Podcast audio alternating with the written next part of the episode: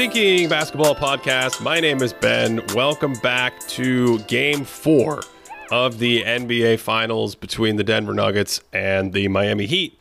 The Nuggets have a 3 1 lead in the finals and are one game away from winning the championship. I don't know why I'm saying this like it's uh, like it's an AP bulletin or something that people listening to this show don't know about. Um, I guess it's been a long season, it's been a long playoffs.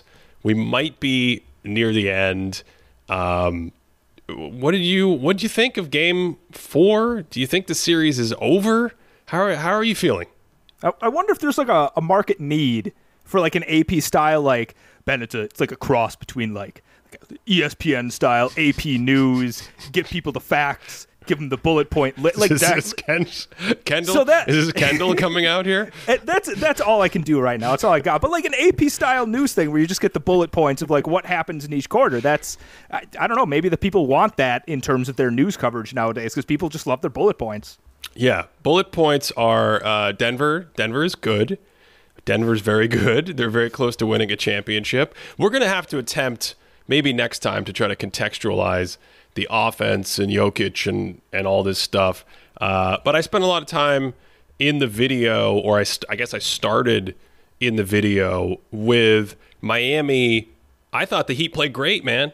I thought they did a great job for the most part. They were really, really physical. I actually had to cut out a few plays. I mean, like just PG thirteen stuff. It was too it was too physical. They were they were too rough. Um, but they tried to jam up Jamal Murray. They pressured him in the backcourt. Bam Adebayo had like five or six possessions where I made a little note to myself, like, look at Bam get through screens. I don't even know if it's legal half the time. He's just powering through screens. Caleb Martin is grabbing on for dear life everywhere he went. So they mucked up the game. They brought the force, they brought the intensity, and then their game plan to try to slow down Jokic and Murray after that crazy game three. Uh, and I think I had the stat in the video for game four. They scored or assisted on 84 of the 109 points in the game.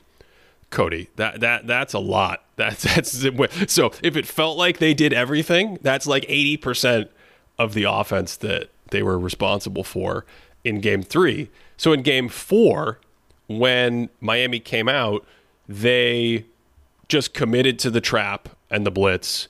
Two guys on Murray. They brought a third guy into that action. So they had three defenders essentially at all times tilted over to try to stop this two man action. We saw a little of the shift and peel rotations that have become so popular in the league that we talked about, where the next guy immediately goes to Jokic, so he's not open, and then the guy behind him picks up his man. Uh, it's it's a, it's a replacement. It's a replacement system. You know, you move over one slot, and the guy fills and replaces behind you. Classic basketball. So um, they they come out in game four. They have this I think, really aggressive game plan to take away the scoring of the big two, the two man game for the Nuggets. And what I loved is they didn't just say, we're going to trap you or blitz you every time. Sometimes they would switch. Sometimes they made it look like they were going to blitz. The guy took two or three steps. I don't know if it's a communication or a read, but Adebayo is way spaced out and he has Murray on the ball. And, and Vincent says, I'm peeling back and I'm switching onto Jokic. So they threw everything at him, but they mixed it up a little bit. And then what did the Nuggets do? They had 14 to 28 from downtown. They passed the ball around. They cut into that action like maniacs. Aaron Gordon, Michael Porter Jr. had some cuts, Christian Braun. Um, and at the end of the game, at the end of game three, the final score of the game was what? 109 94 or something. One, sorry, 109, 109.94, I think was the final score of game three. The final score of game four was 108.95. The offensive ratings in the game, in game three, were like 120 for Denver and I don't know, 102 or something like 100 or something like that for Miami. In game four, there were 120 for Denver and like 100 or 102 for Miami. So it's really strange. At the end of the night, the final score and the efficiencies were almost identical. Game three was all about these two guys going off, running everything through them, and just carving you up. Game four was we're going to make someone else beat us in a sense. They did that. It was a great team effort, and we haven't even talked about the the unheralded, the underdiscussed Denver Nuggets defense. Yeah, I want to. At some point, I want to get to talking about the the other guys for the Nuggets because I think this is a big role player game. A lot of guys stepped up. Aaron Gordon, did he have a? Was that a playoff career high? I don't actually know that. it was a playoff career high. Yes, twenty seven points career. from Aaron Gordon. I think he was eleven of fifteen from the night. He, he just he was on one last night. Beautiful, three of four from downtown um, as part of that great shooting performance for the Nuggets and you know that in some sense that was the difference in making the game such a large discrepancy is they made a few extra threes more than expected on their open wide open jumpers yeah and like you said I liked a few things Miami did to come out with this game, especially offensively. Like there were a couple plays where Bam does the like grab and go kind of thing, or someone actually finds him at an outlet and he takes it down and he went straight at Jokic. I think maybe twice in the first half and got a layup out of it. There might have been another time where he's kind of like hanging around the basket. He seals Jokic for a second, gets really good position, uh, scores a basket there. I think he had another one. He powers down a dunk. So Bam was very much asserting his physicality, asserting his athleticism, and getting down there and make getting some of those early shots that I thought were a lot easier than some of the mid range pull ups he can count on. Jimmy Butler. Whenever he was getting the the KCP switch, he was just bullying him in the post. He had at least at least two that I can think of. He seals him down low, gets the switch, gets an easy layup off that. Another one just backs him down. Classic '90s Barkley type of offense. Backs him down for a nice little like seven foot turnaround. There were a few things like that. Like I said, that I'm like, okay, Miami's coming out with physicality. Let's see if the Nuggets are able to respond from the mud. If they're able to step up and do something. And then of course, like you said, they started blitzing which I found interesting because I think most people, like pro- some people, probably had a reaction like, well, what are you doing leaving Jokic open on the three? What are you doing like like sending all these guys to Murray? Like clear go back to the zone, try something like that. But in game three, we saw Jokic and we saw Murray tear up the zone. We saw them try and, and just do different things that made it untenable to keep playing. So they had to try something. We talked about this last time. The Heat have to get weird if they're going to win this series. So you got to throw it all out there. And credit to Murray, I thought his patience in taking on the the blitzing coverage, the double teams was incredible because the the initial first pass to Jokic was always open, right? The Heat were always conceding it. But Murray waited a beat a couple of times, and with his patience waiting that, I can think of one where in my mind I'm watching it, I'm like, Murray, kick to Jokic, kick to Jokic, kick to Jokic, and then all of a sudden Michael Porter Jr. cuts from the from the the corner, gets a pass, and throws down a dunk. I'm like, oh, you were waiting for the better shot. So there's just a calm that the Nuggets have. There's the not getting into the the mud fight that the Heat are calling on. And you know, like I said, Heat started off good. I was really impressed with the way the the poise that the Nuggets fought back in Game Four. Yeah, uh, Kyle Lowry had good minutes in this game as well. He had 13 points. I mean, you're grading on a curve at this point because of his age, but I, I thought he came off the bench in 33 minutes and gave them a, a ton of activity. Um, Duncan Robinson. Now they went at Duncan Robinson defensively in the second half. I hear a lot of people saying like, why doesn't Duncan Robinson play more? And I agree that's a bit of a mystery. It seems like they could just get him more minutes based on the way they can zone and, and protect him and what he's able to give them offensively. But in the second half, you did see some of the reasons why. It's because they were able to attack him. Bruce Brown got at him at least two or three possessions uh, that I kept track of. Uh, so that was uh, something that they have to take care of. But uh, I mean, man, I thought Miami played well. And it just felt like one of those games. It, it reminded me a little of the 2001 finals where it was 1 1 Philadelphia. That's the Iverson steps over to Ron Lue, and it's 1 1, and they go back to Philadelphia. And back in those days, Cody, way back when, before the social media. I don't know if you can remember that far back. Uh, they did 2 3 2. So you would play two games and then all three middle games at the lower seeds plays. And the Lakers.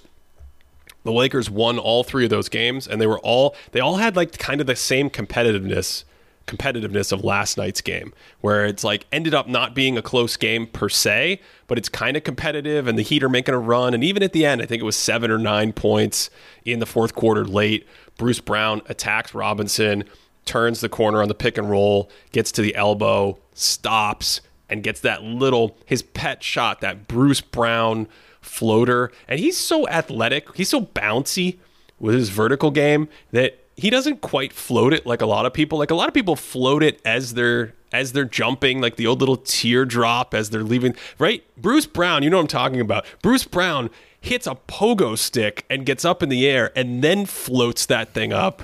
Uh, little little three point play there to help put the game away. KCP hit another three after that to shut it down. So it's 3 1. We all know the Heat are, are, zombies. They can come out and, and just win on any given night. So I don't think the series is over in the sense that uh, I'm, you know, Denver's not guaranteed to win the next game at home, but it does it does feel like we've turned that point to me. When you need mealtime inspiration, it's worth shopping Kroger, where you'll find over 30,000 mouthwatering choices that excite your inner foodie. And no matter what tasty choice you make, you'll enjoy our everyday low prices, plus extra ways to save, like digital coupons worth over $600 each week. You can also save up to $1 off per gallon at the pump with fuel points. More savings and more inspiring flavors make shopping Kroger worth it every time. Kroger, fresh for everyone. Fuel restrictions apply. You know, I'm going to give you a nickname on the fly here. I was scrounging through the, the YouTube comments over on the More Thinking Basketball YouTube channel, and I, I think the user's name is Marco BTW. I think that's the username. Uh, said that the No Dunks Pod calls the Nugget ben- Nuggets bench the compost crew because you need greens and browns to make a good compost.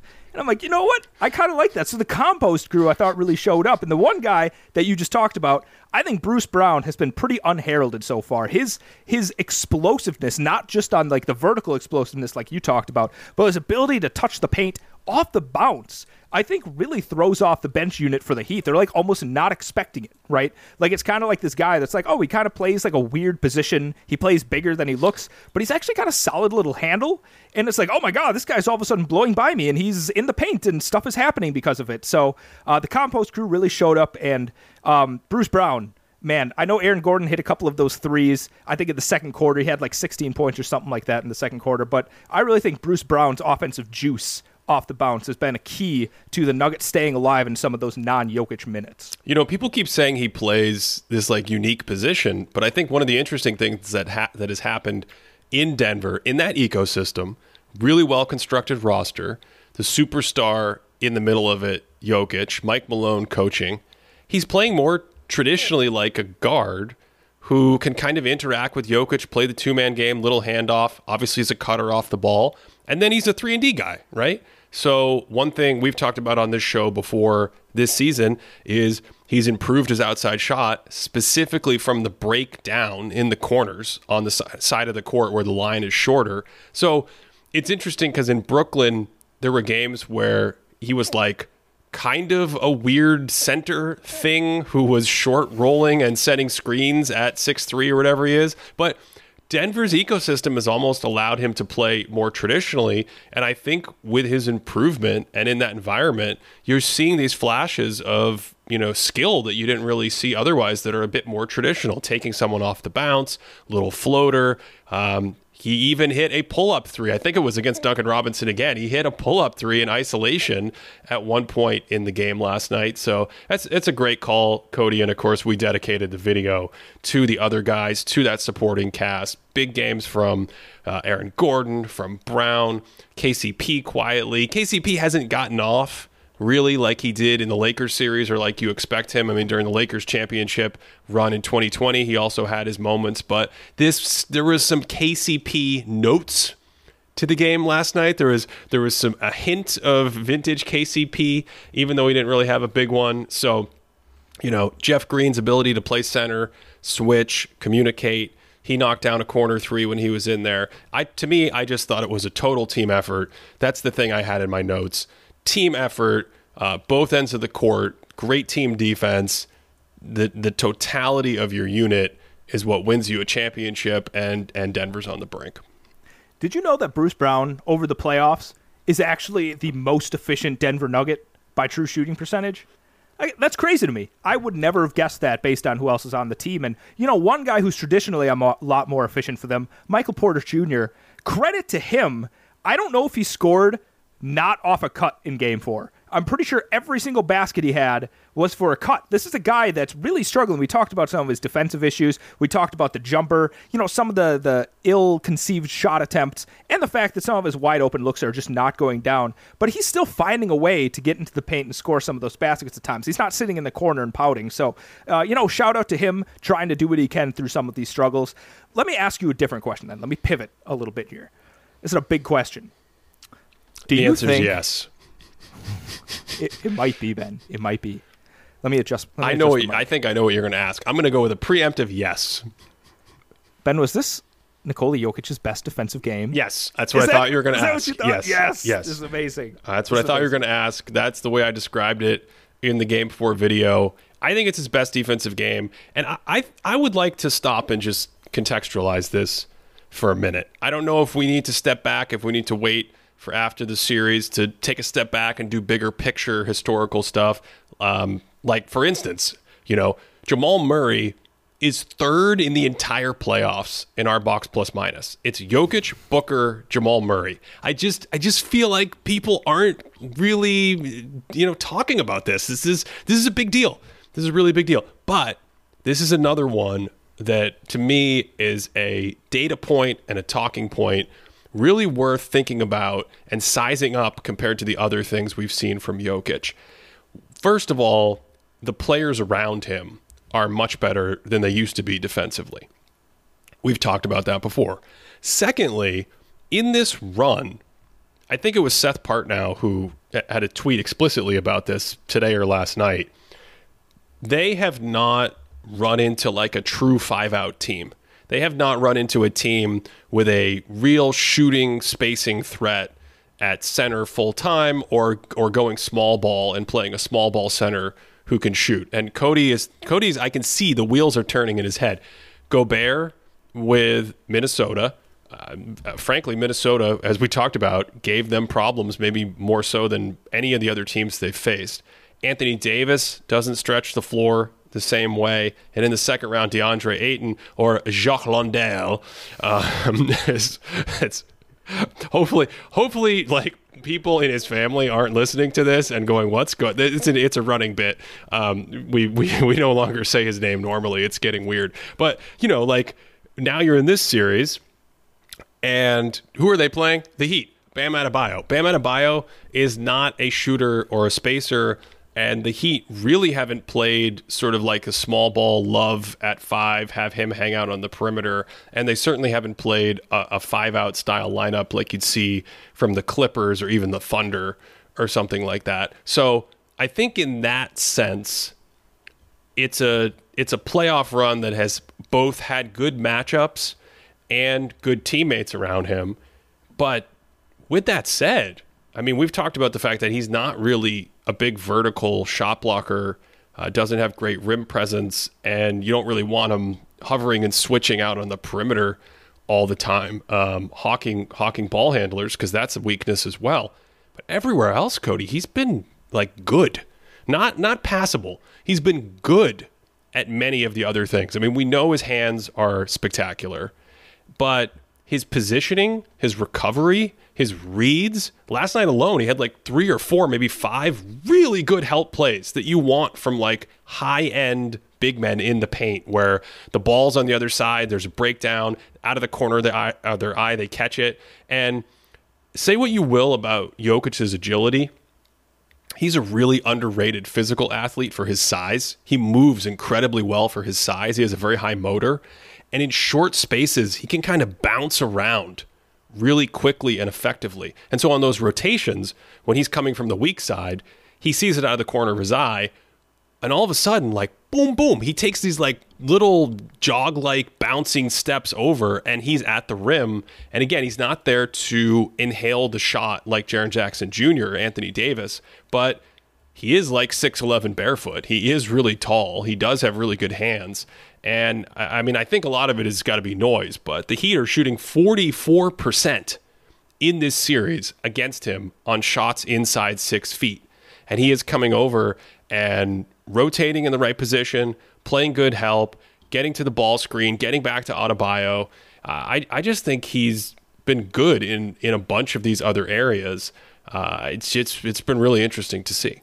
Yeah, when Miami was trying to claw back, I think this was in the second half, specifically the third quarter, if I'm not wrong. I think Jokic has two straight steals against the pick and roll that led to transition opportunities. I think they may have actually scored in transition on one of them, just straight up, just like a layup. On the other one, I think Jeff Green may have drawn a foul. So when you're thinking about in terms of like points per possession, number one, he's forcing a turvo- turnover, which necessarily means zero points in that possession for the opponent, and then you're getting him the most efficient shots in basketball, a free throw or layup on the other end of the court. Like those plays, those plays add up and they mean something. And I thought he had more than that. Four, maybe even like five really strong, handsy plays where he's just getting in there and disrupting them. I think one of them, Butler was maybe trying to like throw a pocket pass behind him and he was able to read it and steal it. I'm not exactly sure.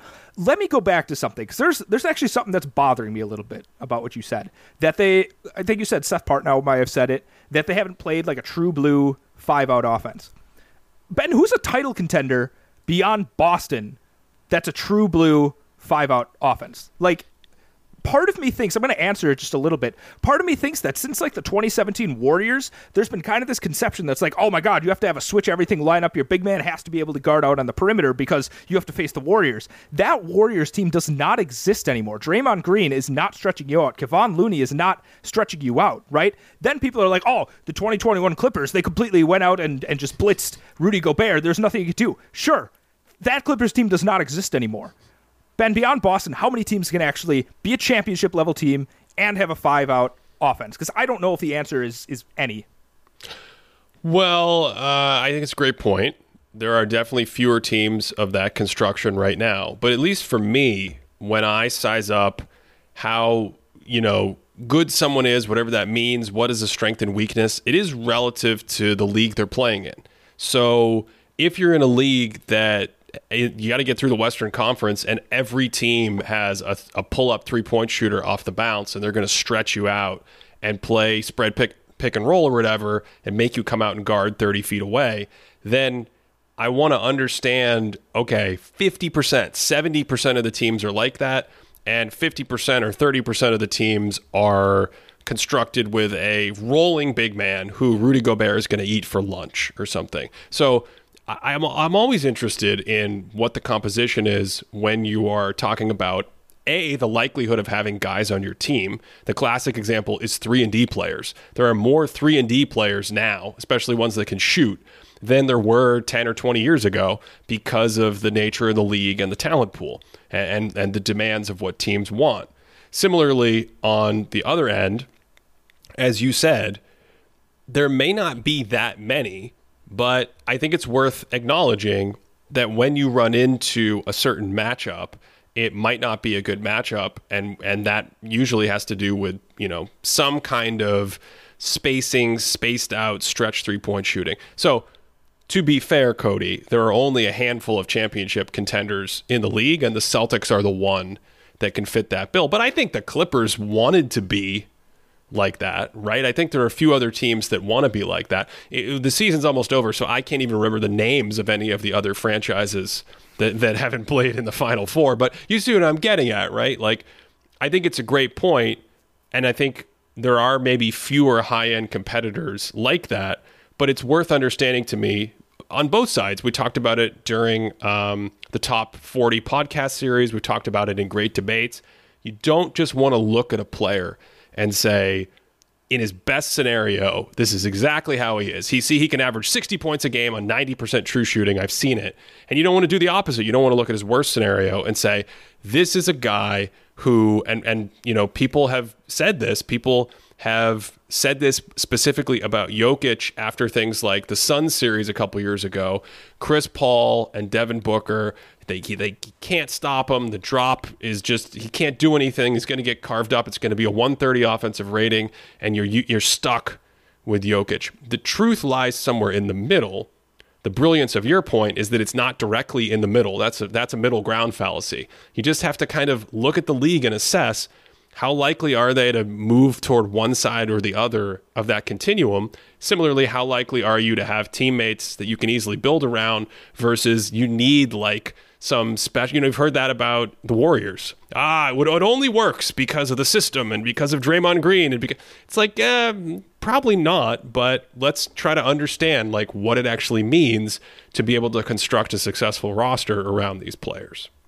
And you know, I think that most people, and I'm not sitting here saying that Jokic is like an all defensive level defensive player. I'm not. I'm literally not saying that. But it does feel like when people talk about him, they're only hypothetically putting him in that worst situation.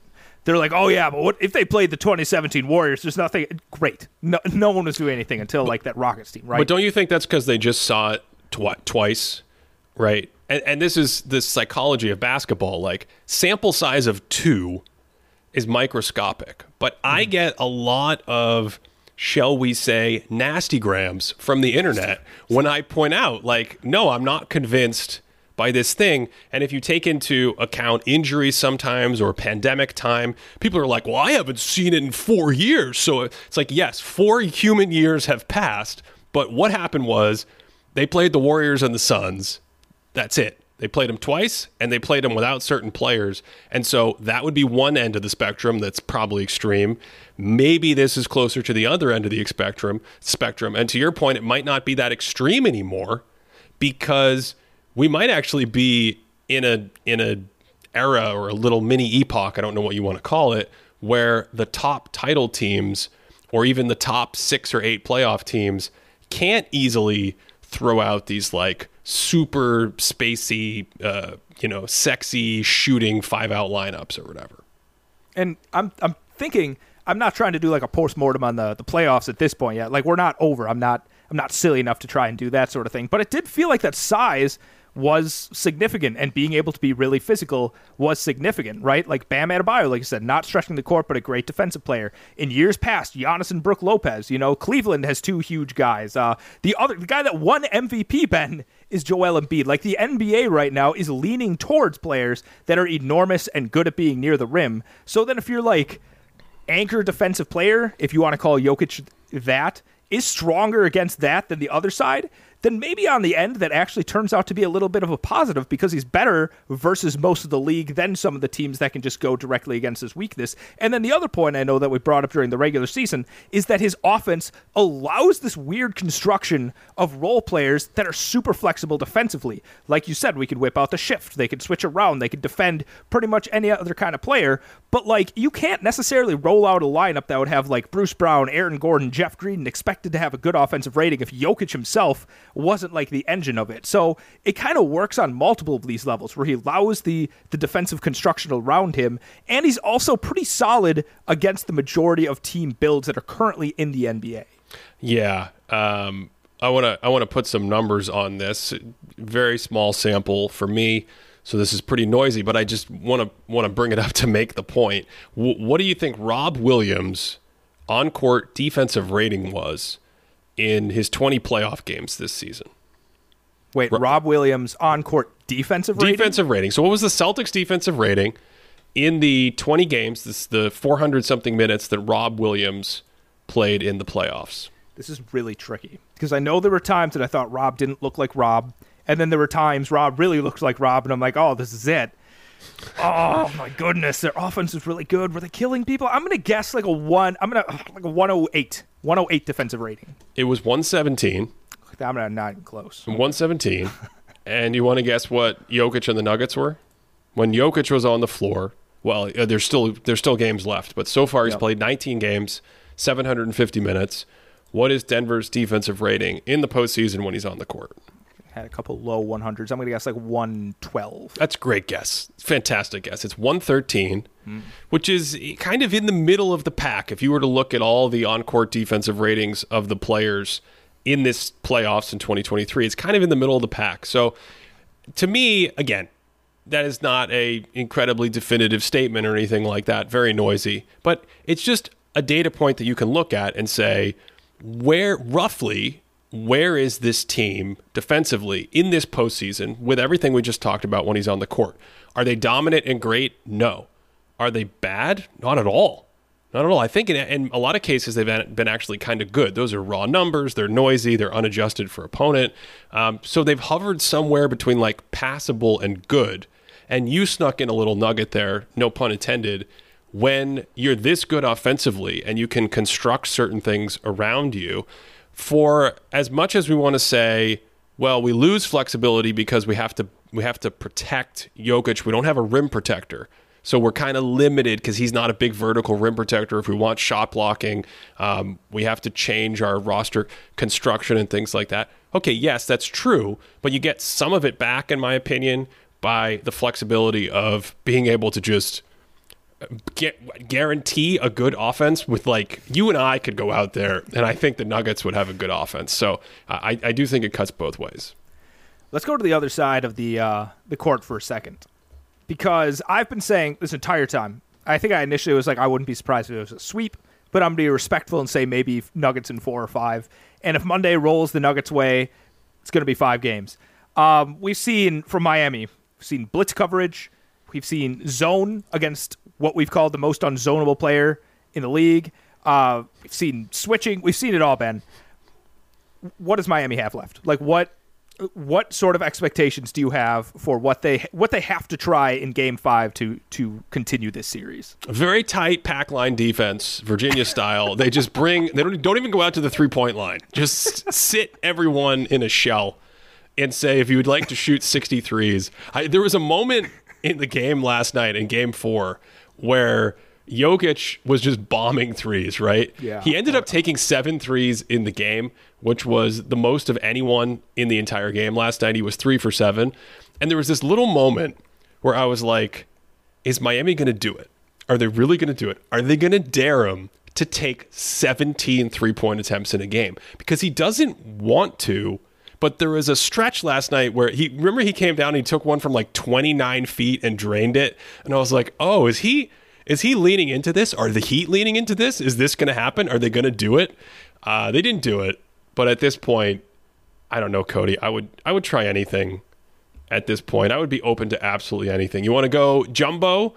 Um, let's let's get let's get Zeller and Love and Bam all out there at the same time. You want to go micro? You want to play Jimmy Butler at center? Maybe maybe let's try Jimmy Butler at center. I don't know if there's a good answer for Miami. This, this is just part of the dearth of of talent, you know, relative to I think what it takes to stop and compete with them.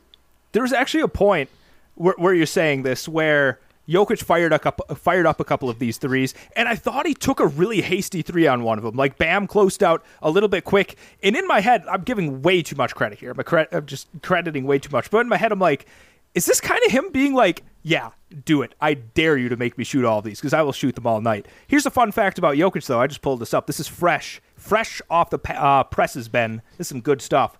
Jokic has four games.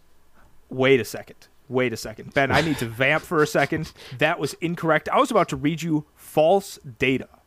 So was it ge- I, was it generated by AI? Did no, you consult to, Did you consult Chat GPT for this? No, I consulted StatHead for this, and I didn't put the regular season thing. My whole bit about the numbers hmm. doesn't work anymore. I'm just going to say that Jokic has only taken more than 10 threes twice in his playoff career, and he's he's been one and one in those games. So I don't know if you want to run those numbers. Uh, maybe that's Miami's best shot. I feel like Al Horford. I feel like a team tried that against Al Horford a few years ago. I think of that the Al Horford strategy where it's like make this guy shoot 15 three pointers and see what happens. I don't know, Ben. Miami's got to really try something weird if they're going to try and eke this one out. I just got an alert as we're recording. Heat mascot sent to ER after getting punched twice by UFC legend Conor McGregor during Game Four of the finals. Wait, what? Yeah, I, no, I, you can't make that up. You just, you just can't make that up. Uh, if you're listening from the future, I thought maybe you'd like to hear that one. That is, uh, what, I, I don't know where to go from here, Cody. Um, I think, I think some of the bigger picture things we have to save until the season ends. Yep. For yep. this team, I think the last thing I'll float out, unless you have other uh, technical stuff to get into from the game, I think the last thing I'll float out is it it feels like because Denver's new and maybe because Miami is also so kind of unexpected and doesn't have championship pedigree and all that stuff, it feels like we haven't yet reached the point of the overreactions and the sweeping narratives. It's just everyone's just kind of sitting there on a simmer. We're not at a boil. We're not cooking anything. I don't even know if the stove is on to be to be honest right now. It just feels very chill, like very quiet before the storm. I don't know if 2015 Warriors were the last time that happened, but I think we've been in a cycle for so long with LeBron James making all the finals in a row and all the championships, and then the repeat, uh, the rematches, excuse me, with Golden State, and then Kevin Durant going to Golden State, and then Kevin Durant getting injured, and then Golden State revitalizing. Even your Milwaukee Bucks, when they won, there was a lot of history there. There was a lot of history with the with the series the year before and winning. Sorry, two two years before, two series in a row, uh, winning MVP. Um, you know, the Raptors were able to go on and defeat them and come back and win um, four to two in that series. So it feels like who who played in 2020 oh LeBron James in 2020 in the bubble. So it, it feels like this is the first time in a long time that the kind of the landscape, the the NBA sphere, if you will, uh, doesn't have a lot of I don't know what the right word is baggage a lot of baggage that they're bringing in to the narrative and it's just I don't know if you I don't know if you sense that. It just feels like we're sitting here and nothing is really cooking yet. Maybe when the season ends we'll get there. But um, I think the Murray all the stuff we talked about with Jokic sort of very little discussion about how good Jamal Murray's been relative to like this is a historical like the guy's never made an all-star team how good is he actually? How well is he playing? How great is this offense? Is this historically great offense? It's just it's all sitting there to be to be discussed. I think we need to wait for it to be over. I know there's at least one conversation that I'm I'm ready to uncork if the the Nuggets win that I definitely plan on having with you on this podcast. But I think there's a few of those retrospectives that are going to be really fascinating once people start diving into the numbers and the the the film and being like, oh, maybe we should actually talk about this now. But I like to think that people are actually waiting before getting their takes off. I love that. That's fantastic. Um, or maybe people are just really embarrassed because they said a really a lot of nonsensical things about Jokic during the season, and a bunch of people just have their tails between their legs at this point. That could also be um, another thing. Or no one's watching the finals right now. That's that's also a possibility. Who knows what's going the on? Ra- the ratings are are I think at least as good as they were last year. So I okay. I can't figure it out. I have no idea what's going on. Um, do you have anything else that you want to add before we move on to Game Five? Uh, we're gonna talk about Game Five right now. do you have thoughts about it? Yeah, we're gonna we're gonna do we're just gonna record a bunch of different permutations of how we think Game Five will go, and we'll just bang that out right now. Wasn't it weird that like Spoelstra literally just ran a full court press the entire game, like a classic like three one one sort of thing? I've never seen it in the NBA before. It was crazy. What do you think of Peyton Watson coming off the bench for 17 big minutes in a in a closeout game? I, I, I have no opinion. That's cool. Like, good for him. I like that people get out there. But I, do you have something cool to say about that? If you if you want to support this uh, podcast, check out Patreon.com/slash Thinking Basketball. That's the best way to directly support us. Uh, we have a Discord community. We have these stats that we reference throughout the season that we use to research podcasts and videos, and a ton more content. Patreon.com slash thinking basketball. That is it for this one. Uh, thanks as always for listening to the end. And of course, especially now that the season is winding down, and wherever you're listening from, I hope you're having a great day.